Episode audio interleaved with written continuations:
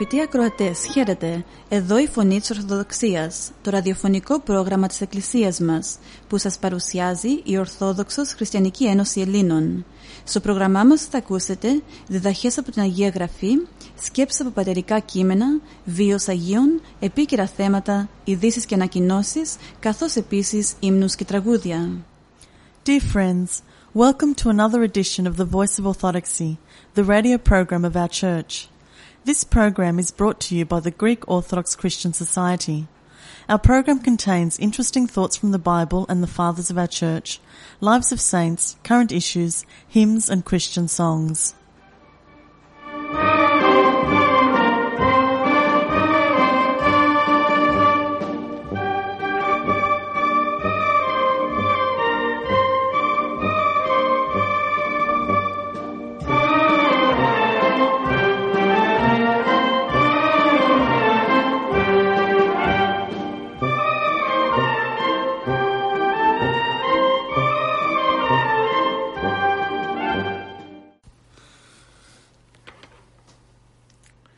Κυριακή του Τυφλού 6 Ιουνίου Μάκαλα Ένθνη Ένας τυφλός κάθεται στην άκρη του δρόμου και ζητά βοήθεια. Βοήθεια να του δώσουν ένα κομμάτι ψωμί για να μην πεθάνει από την πείνα. Βοήθεια για να περάσει το δρόμο.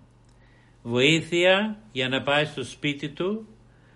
Βοήθεια να βρει το κρεβάτι του να κοιμηθεί λίγες ώρες και για να ξεχάσει τη σκοτεινή δυστυχία του. Ξαφνικά ο Ιησούς στέκεται μπροστά του σιωπηλά. Του αλήφει τα μάτια με λάσπη που έφτιασε με το σάλιο του και τον στέλνει να πληθεί στην κολυμβήθρα του Σιλοάμ. Ο τυφλός δεν φέρνει καμιά αντίρρηση γιατί πιστεύει. Αυτή η πίστη του ανταμείβεται με το παραπάνω. Για πρώτη φορά στη ζωή του βλέπει. Γίνεται άνθρωπος καινούριος. Τώρα όλα γύρω του είναι φως και ολόκληρη η ζωή του μεταβάλλεται σε μια απέραντη αισιοδοξία.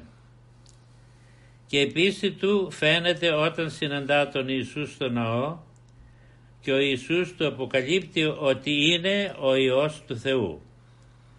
Οπότε ο τυφλός φωναχτά ομολογεί «Πιστεύω Κύριε» και προσεκίνησε Αυτόν. Το γεγονός που περιγράφει το σημερινό Ευαγγέλιο είναι πρωτάκουστος στην ανθρώπινη ιστορία. Είναι αποτέλεσμα της πίστης, γιατί ο τυφλός είχε γεννηθεί τυφλός και θεραπεύεται γιατί πίστευε. Επιτρέψατε μου αγαπητοί αδελφοί να απευθύνω σε όλους μας μια ερώτηση που έχει σχέση με το σημερινό θαύμα αλλά είναι επίσης και ερώτηση προσωπική. Αν ρωτήσουμε τον εαυτό μας εγώ πιστεύω στον Ιησού Χριστό εξετάσετε τον εαυτό σας και δώστε μόνοι σας την απάντηση. Αν πεις ότι πιστεύεις Γνώρισε ότι θα πρέπει να πάρεις απόφαση να προσπαθήσεις να αγωνιστείς. Πρέπει να καθαρίσεις τον εαυτό σου από τα πάθη σου, τα ελαττώματα του χαρακτήρου σου, τις κακές σου συνήθειες και την ακυβέρνητη γλώσσα σου. Είναι ανάγκη να γνωρίσεις το θέλημα του Θεού. Θα το βρεις όταν αρχίσεις να μελετάς τα Ευαγγέλια και την Καινή Διαθήκη. Όπου θα ανακαλύψεις τον κόσμο του Θεού που σου ήταν άγνωστος μέχρι τώρα. Ο Κύριος ζητά από τον καθένα μας έργα σαν απόδειξη της πίστης μας. Στη δεύτερη παρουσία του θα χαρίσει τον παράδεισο σε εκείνους που έκαναν έργα αγάπης και φιλανθρωπίας και η μεγαλύτερη φιλανθρωπία προς τον πλησίον είναι να του δείξουμε το δρόμο του Θεού το δρόμο που οδηγεί στη σωτηρία. Ο Απόστολος Ιάκωβος μας λέει ότι πίστης χωρίς έργα είναι νεκρά και αλλού δείξον μου την πίστη σου εκ των έργων σου. Όταν η ζωή του χριστιανού περιορίζεται μόνο στην τήρηση μερικών θρησκευτικών καθηκόντων και στους εξωτερικούς τύπους, τότε η θρησκευτική ζωή γίνεται κουραστική, γιατί της λείπει η πνοή της χάριτος του Θεού. Όταν όμως μετανοήσει και αρχίσει να ζει τη ζωή του Χριστού, τότε και έργα αγάπης και φιλανθρωπίας θα μπορεί να κάνει με ευκολία, αλλά και πολύ μεγαλύτερα γιατί θα τον οδηγεί ο ίδιος ο Θεός. Αγαπητοί μου, η σημερινή Ευαγγελική περικοπή εκτός από το θαύμα της θεραπείας του τυφλού περιέχει ακόμα ένα θαύμα ίσως μεγαλύτερο του πρώτου. Όταν οι φίλοι του τυφλού ανακάλυψαν ότι πρέπει να τον πάνε στους Φαρισαίους για να βεβαιώσουν ότι πράγματι θεραπεύθηκε, εκείνοι τον ρωτούν «Τι έγινε ώστε τώρα βλέπεις» ένας άνθρωπος λεγόμενος Ιησούς αυτός μου έδωσε το φως του μου. Εσύ τι γνώμη έχεις γι' αυτόν, είναι προφήτης. Δόξασε το Θεό που άνοιξε τα μάτια σου και όχι αυτός που εσύ νομίζεις. Εμείς ξέρουμε ότι ο άνθρωπος αυτός είναι αμαρτωλός. Γιατί είναι αμαρτωλός; Γιατί καταργεί την ημέρα του Σαββάτου. Τι αμαρτία έκανε; Εργάστηκε. Με το χώμα και το σάλιο του έκανε λάσπη με το δάχτυλό του. Εκτός αυτού δεν τον ξέρουμε, δεν ξέρουμε από πού βαστάει η σκούφια του. Τώρα ο πρώην τυφλός αρχίζει την αντεπίθεση. Δεν τον ξέρετε, περίεργο και θαυμαστό. Όλοι γνωρίζουμε ότι ο Θεός αμαρτωλούς ανθρώπους δεν ακούει και δεν του δίνει δύναμη θαυματουργική. Μόνος στους πιστούς και θεοσεβείς δίνει τη χάρη των θαυμάτων εφόσον ο Ιησούς κάνει θαύματα και προφήτης πρέπει να είναι και του Θεού απεσταλμένος.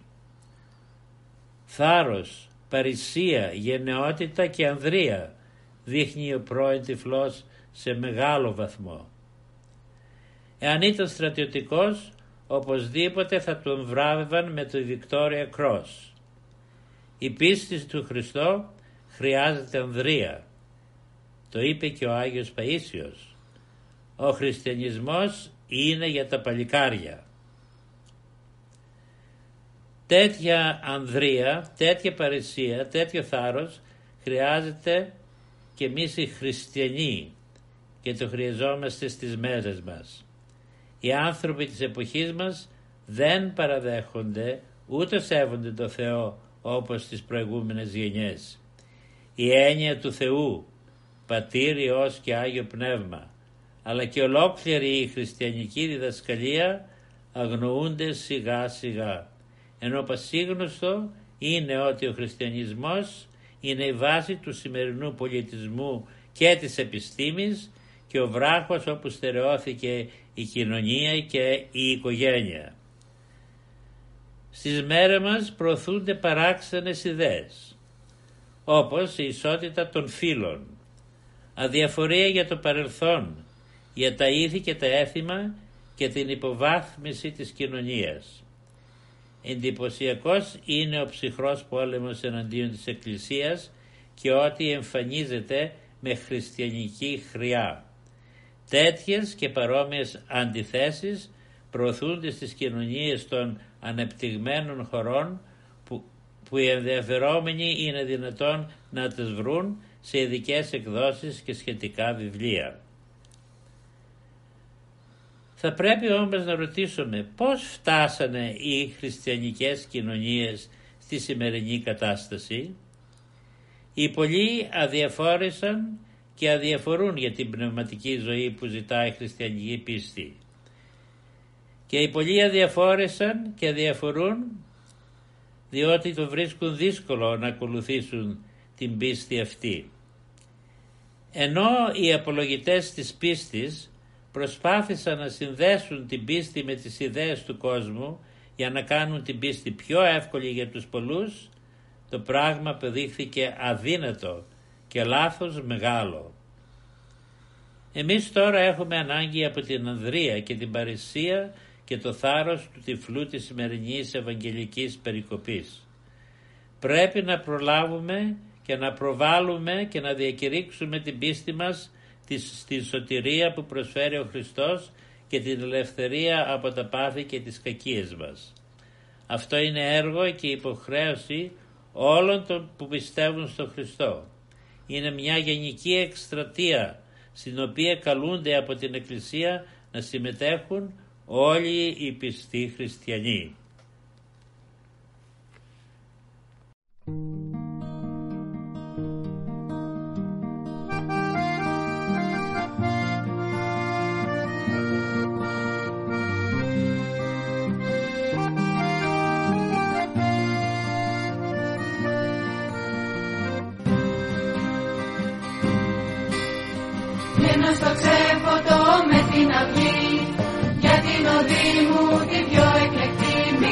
Bendito.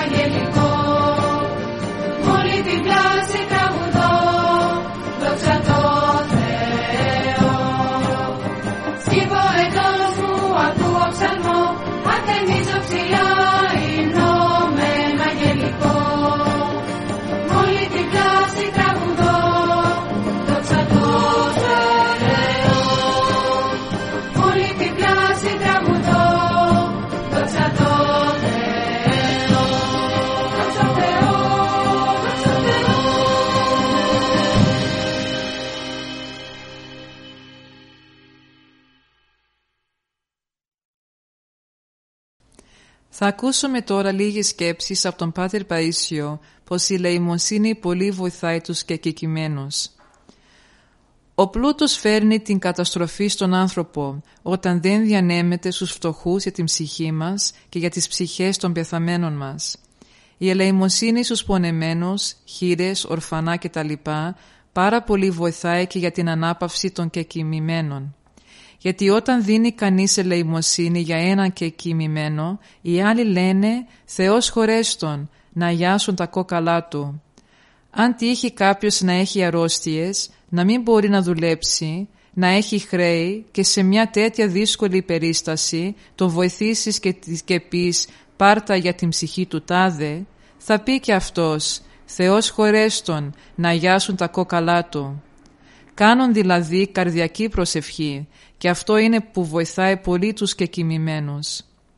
Όταν κάποιος ο άντρας πεθάνει ακοινώνητος, ανεξομολόγητος ή σκοτωθεί το παιδί της, τι άλλο μπορεί να κάνει για να βοηθήσει τις ψυχές τους; Όσο μπορεί να γίνει η ίδια καλύτερη.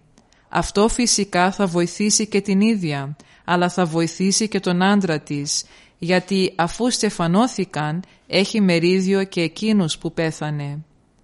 Αυτό είναι το κυριότερο από όλα, να γίνει καλύτερη. Αλλιώς μπορεί να κάνει και μια καλοσύνη, αλλά να έχει και τον χαβά της. Σου λέει «έκανα τα καθήκοντά μου». Άλλο τι θέλεις να κάνω και μένει αδιόρθωτη ή και χειροτερεύει.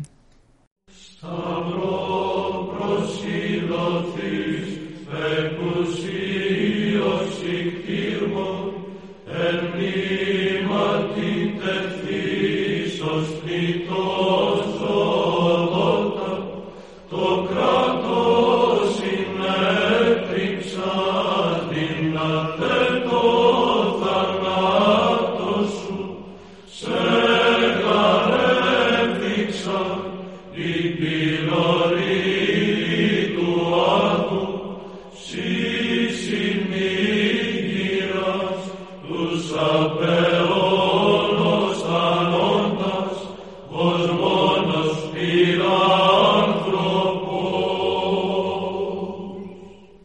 Ας ακούσουμε τώρα λίγες σκέψεις για την αξία του χρόνου. Ο χρόνος και πόσο πολύτιμος είναι.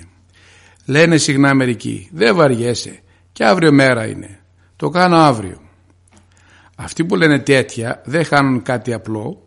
Η φιλοσοφία αυτού του είδους είναι πολύ φτηνή. Είναι ένα επικάλυμα της αναβλητικότητας που έχει ρίζα της στην τεμπελιά. Το να χάνεις το χρόνο σου το σήμερα, το τώρα σημαίνει ότι χάνεις κάτι που δεν ξανάρχεται πίσω.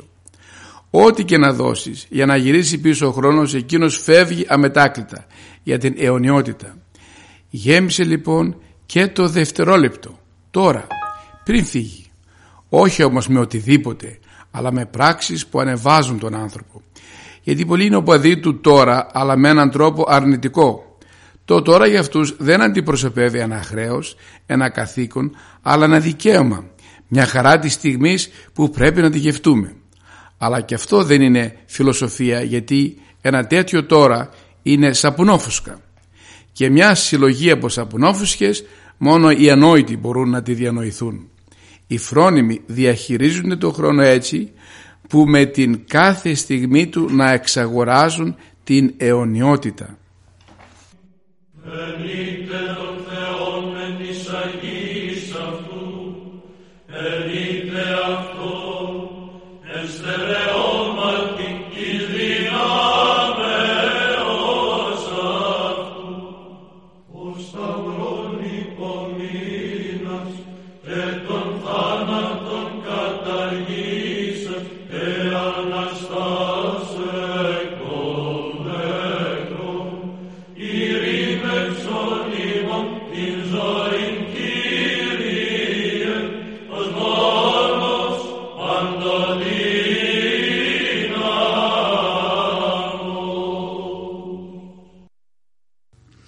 Από τους βίους των Αγίων Την ερχόμενη Τρίτη, 6 Ιουνίου, η Εκκλησία μας τιμά την μνήμη του Οσίου Ιλαρίων. Ας ακούσουμε μερικές λεπτομέρειες από τη ζωή του. Η καταγωγή του ήταν από την, από την Καπαδοκία και έζησε τον 1ο αιώνα μετά Χριστόν. Η μητέρα του ονομαζόταν Θεοδοσία, ο δε πατέρας του Πέτρος και ήταν προμηθευτής άρτου των ανακτόρων. Ευσεβείς γονείς καθώς ήταν, ανάλογα ανέθρεψαν και το γιο τους. Όταν ο Ιλαρίων ενηλικιώθηκε, με τη φλόγα της πίστης στην καρδιά του, πήγε στο μοναστήρι του Ξηρονησίου, στην Κωνσταντινούπολη. Εκεί αφοσιώθηκε στη μελέτη και την πνευματική άσκηση. Κατόπιν πήγε στη Μονή Δαλμάτων, όπου έγινε μεγαλόσχημος και για μια δεκαετία που πέρασε εκεί υπήρξε παράδειγμα ταπεινοφροσύνης και μεγαλοψυχίας. Μάλιστα με κοινή ψήφο τον ανέδειξαν ηγούμενο της Μονής. Αλλά μεγάλη καταιγίδα ξέσπασε στην εκκλησία με τους οικονομάχους και ο Λέων ο Αρμένιος με τον Πατριάρχη Θεόδοτο τον Μιλισσινό προσπάθησαν να κάμψουν το φρόνημα του Λαρίωνα αλλά αυτός με χαρακτηριστικό θάρρος στάθηκε στο ύψος του ορθοδόξου φρονήματός του. Τότε άρχισε ο διωγμός του Αγίου με περιορισμούς σε μοναστήρια, φυλακίσεις, ξυλοδαρμούς και εξορίες όπου πέρασε οκτώ ολόκληρα χρόνια. Τελικά σε όλες αυτές τις δοκιμασίες άντεξε εμπνεόμενος από τα λόγια του θεοκίνητου Αποστόλου Παύλου «Σίουν κακοπάθησον ως καλός στρατιώτης Ιησού Χριστού, εάν δε και άθλητης, ου στεφανούτε εάν μη νομίμως αθλήσει. Σύ λοιπόν κακοπάθησε σαν καλός στρατιώτης του Ιησού Χριστού. Έπειτα, όταν παίρνει κανείς μέρος σε αθλητικούς αγώνες, δεν στεφανώνεται αν δεν αγωνιστεί σύμφωνα με τους αθλητικούς κανόνες. Ο Ιλαρίων, μετά τον θρίαμβο της Ορθοδοξίας, επανήλθε στη μονή του. Έζησε άλλα τρία χρόνια και απεβίωσε ειρηνικά σε ηλικία 70 χρονών. Besar.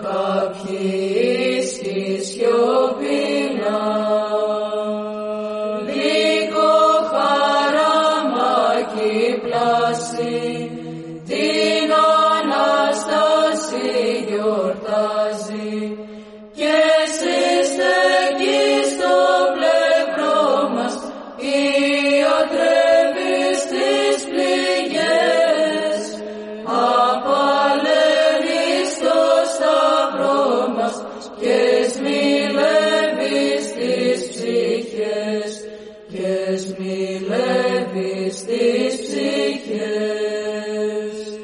Δίχως να λόγια ζεις σκοπό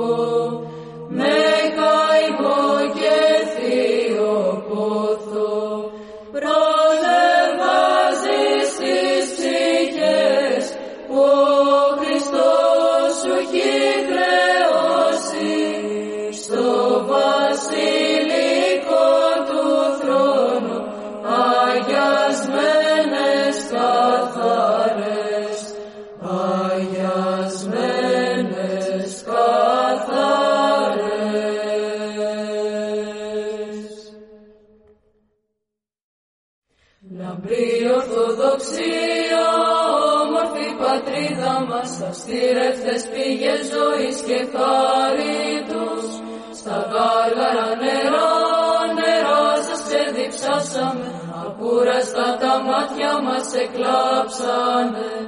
Θα τραγουδάμε με χαρά με τη σημαία μας ψηλό που λεβέντια και μα μαρτύρων έχει κεντήσει. Σημεοφόρε μισάνι, Αγιο Ατίμη το πάνι σ' τα πέρατα της γης να κυματίσει. Μαρτύρων και ηρώντα για τα μηνύματα τις τύχες σου στέλνεις με την άβρα σαν για των Αγίων θέλω τα κρατήσουμε. Ας τη καρδιά κι ας λες τη δάδα με περηφάνεια πέρυσι που μεταγγίζεις την ψυχή θα διαλαλούμε σ' όλους το εν του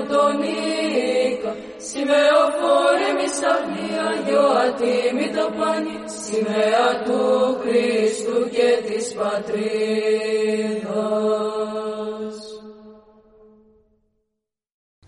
Συνεχίζουμε το πρόγραμμά μας με μερικές σκέψεις για την αμαρτία.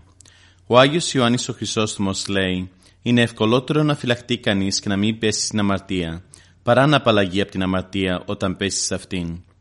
Η αμαρτία είναι σαν ένα φυτό, που όταν είναι φρεσκοφυτευμένο στην γη, εύκολα ξεριζώνεται. Όταν όμως με τον καιρό αποκτήσει ρίζες, δεν είναι πλέον εύκολο να ξεριζωθεί. Δεν είναι τόσο βαρύ το να αμαρτάνει κανείς, όσο είναι η μετά την αμαρτία ενεσχυντία. Οι αμαρτίες απομακρύνουν τον Θεό από εμά και τον κάνουν εχθρό μας, ενώ οι θλίψεις που δοκιμάζουμε από άλλους μας συμφιλιώνουν με τον Θεό και τον κάνουν να μένει κοντά μας ως προστάτης. Πέφτουμε σε μεγάλες αμαρτίες, διότι δεν επιμεληθήκαμε όσο πρέπει για να κόψουμε τα μικρότερα ελαττώματά μας. Εκείνος που μετά την αμαρτία κατηγορεί τον εαυτό του διότι αμάρτησε, κάποτε θα μπορέσει να διορθωθεί. Εκείνος όμως που επενεί το κακό, στερεί τον εαυτό του από τη δυνατότητα να θεραπευτεί, κάποτε δια της μετανοίας. Τα φτερά δόθηκαν στα πτηνά για να ξεφεύγουν τις παγίδες και στους ανθρώπους δόθηκε το λογικό για να αποφεύγουν την αμαρτία.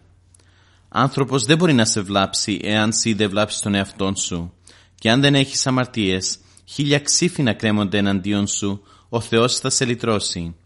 Αν έχεις αμαρτίες και στον παράδεισο να βρίσκεσαι, πέφτεις από την αξία σου. Όταν διαπράξεις αμαρτία, μην περιμένεις ο άλλος να σε κατηγορήσει, αλλά πριν κατηγορηθείς, κατηγόρησες εσύ τον εαυτόν σου για τις πράξεις σου. Εκείνος που εμποδίζει μια πληγή να θεραπευθεί είναι περισσότερο υπεύθυνος από εκείνον που την προξένησε και είναι άξιος μεγαλύτερης τιμωρίας. Η παρεμπόδιση της θεραπείας μιας πληγής μπορεί να επιφέρει τον θάνατο, ενώ η αρχική αυτή πληγή ίσως να μην είναι θανατηφόρος. Ας μην κλαίμε αδιάκριτα αυτούς που πεθαίνουν, αλλά εκείνους που πεθαίνουν βεβαρημένοι με αμαρτίες. Αυτοί είναι άξιοι θρήνων, δακρύων και οδυρμών. Φοβερό πράγμα είναι βεβαίως το να αμαρτάνει κανείς, αλλά πολύ χειρότερο είναι το να υπερηφανεύεται για τις αμαρτίες του. Εάν εσύ γράψεις μέσα στην ψυχή σου τα αμαρτήματά σου, ο Θεός θα τα διαγράψει, όπως και το αντίθετο. Εάν εσύ δεν τα γράψεις, τα γράφει ο Θεός και ζητάει ευθύνες. Ο γνήσιος χριστιανός σκέπτεται πάντοτε το θάνατό του και τη μέλουσα κρίση και την απολογία που θα δώσει για τα έργα του. Ο γνήσιος χριστιανός σκέπτεται πάντοτε τις αμαρτίες του, παρακαλώντας το Θεό να του τη συγχωρήσει. Εάν εκείνος που υπερηφανεύεται για κάποια καλή πράξη του χάνει το παν, εκείνος που υπερηφανεύεται ενώ αμαρτάνει, πόση τιμωρίας δεν είναι άξιος.